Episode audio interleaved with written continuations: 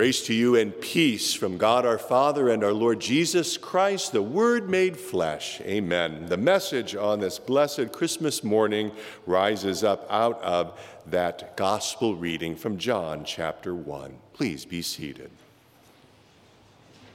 It is a bright and beautiful Christmas morning out there. We are gathered here in the house of the Lord to continue our Christmas celebration that began last evening. It is said that children make Christmas. There's a great deal of truth in that. The unabashed joy and laughter of little ones, it lifts our spirits. So, uh, for those of you who have little ones at your house, enjoy that. My four daughters are no longer little children. They're young adults now, but when they were little, the game of hide and seek was great fun. And as we all know, it involves everyone hiding right? Except for one person who does the seeking. And after counting up to a certain number, whether it's 10 or 20 or whatever, the person who does the hiding calls out, Ready or not, here I come, and then goes out to seek all those who are hiding. There's great anticipation, there's eager expectation as everyone waits to be found. And I remember that playing that game with my daughters, hiding behind a door or in the closet somewhere. That eager expectation.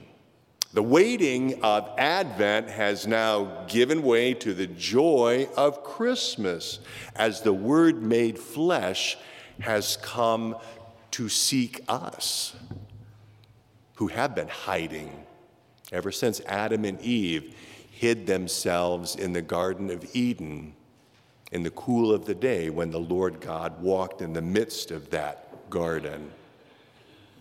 The Lord Jesus has come to dwell among us. On the first Sunday of Advent, I stood before you here and uh, said that when people ask me, So are you ready for Christmas? My standard reply is always the good news is that whether we are ready or not, Christmas still comes. And maybe we didn't get everything done that we wanted to get done before this day arrived. Maybe we didn't get all the cards sent out or all the baking or shopping done, but the good news remains Christmas still comes. The gift of Jesus is still given, ready or not. Here I come. So, for much of the world, today is a holiday. And that word holiday, though, is actually a contraction of two words, holy and day. Today is a holy day. Behind the holiday, of Christmas, there is the holy day of the birth of Christ, the incarnation of the Son of God, the flesh taking on word and dwelling here on earth among us. And at Christ's first coming in Bethlehem, God called out, Ready or not, here I come. And I wonder, was the world ready for the Son of God then? Perhaps they were no more ready then than we are now. And yet God was ready, and the gift was given. After his life of obedience to the Father's will, after his innocent suffering and death upon the cross, after his glorious resurrection from the dead, Jesus promised that he would come again.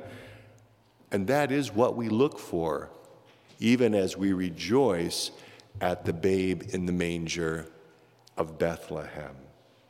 So when God calls out again, ready or not, here I come, will we be ready? You and I. The one who was wrapped in swaddling cloths and lying in the manger is the Lord of heaven and earth. He was born for you and for me, for all people to take upon himself our brokenness, our shame, to give us new hearts fashioned after his own heart of love. All this through him whose crib would lead to a cross. All this for you. In one of the Christmas cards that my family uh, and I received this year, here's the card itself, is a marvelous poem by a man named Malcolm Guite, spelled G U I T E, Guite. Probably a name that you're not familiar with. I wasn't familiar with him either. Malcolm Guite is an English poet, singer, songwriter, Anglican priest, and academic. Born in Nigeria to British expatriate parents, Guite earned degrees from Cambridge and Durham universities in Great Britain.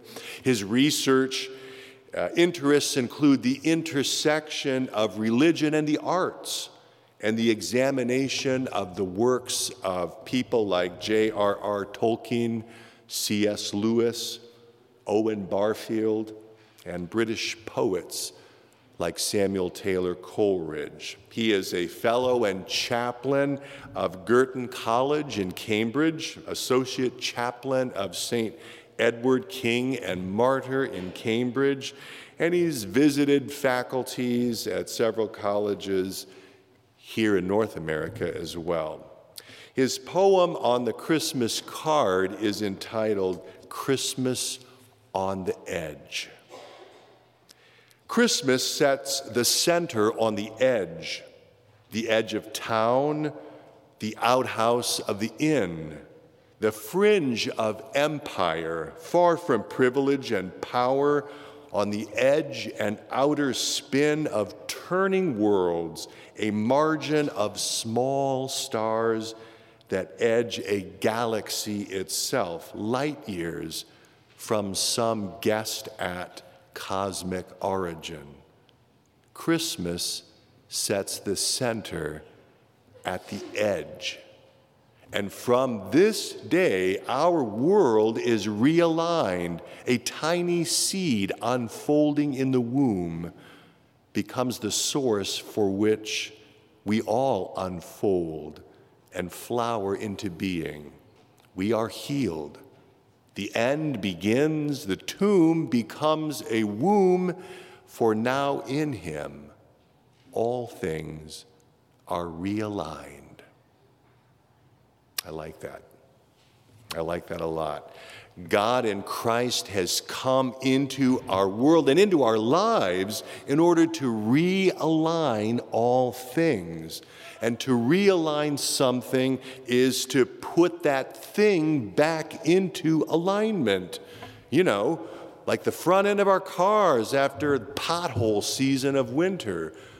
Got to realign so the car drives like it's supposed to. Realigning back or neck in our own bodies, or realigning entire systems and institutions that have come out of alignment to straighten, to recalibrate, to restore.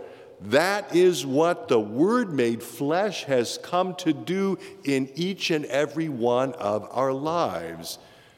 And it is an ongoing process in each of our lives as we daily die to sin and rise to new life in Him who loves us, who was born for us, who laid down His life for us.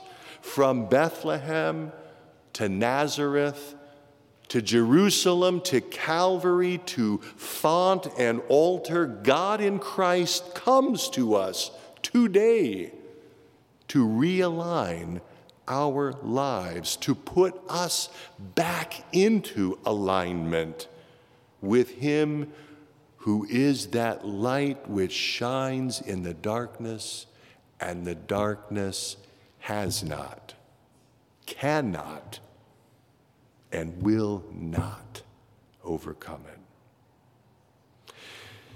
God in Christ, the Word made flesh, who cried out, Ready or not, here I come, and entered our world to realign, to redeem, to restore all things according to his blessed plan and purpose, now calls each one of us to be part of his divine realignment plan. Isn't this what we pray for in the Lord's Prayer? Thy kingdom come, thy will be done on earth as it is in heaven. And so, what does this realignment look like in real time? Well, it's closer to us than what we might think. It doesn't happen out there somewhere, it happens right here in each of our hearts and our minds. Another Christmas card received years ago, and I've kept it all these years. Its message is about that divine realignment in our lives and what that looks like. The card reads Every time a hand reaches out to help another, that is Christmas. Every time someone puts anger aside and strives for understanding, that is Christmas. Every time people forget their differences and realize their love for each other, that is Christmas. That is Christmas. Thanks be to God. Amen.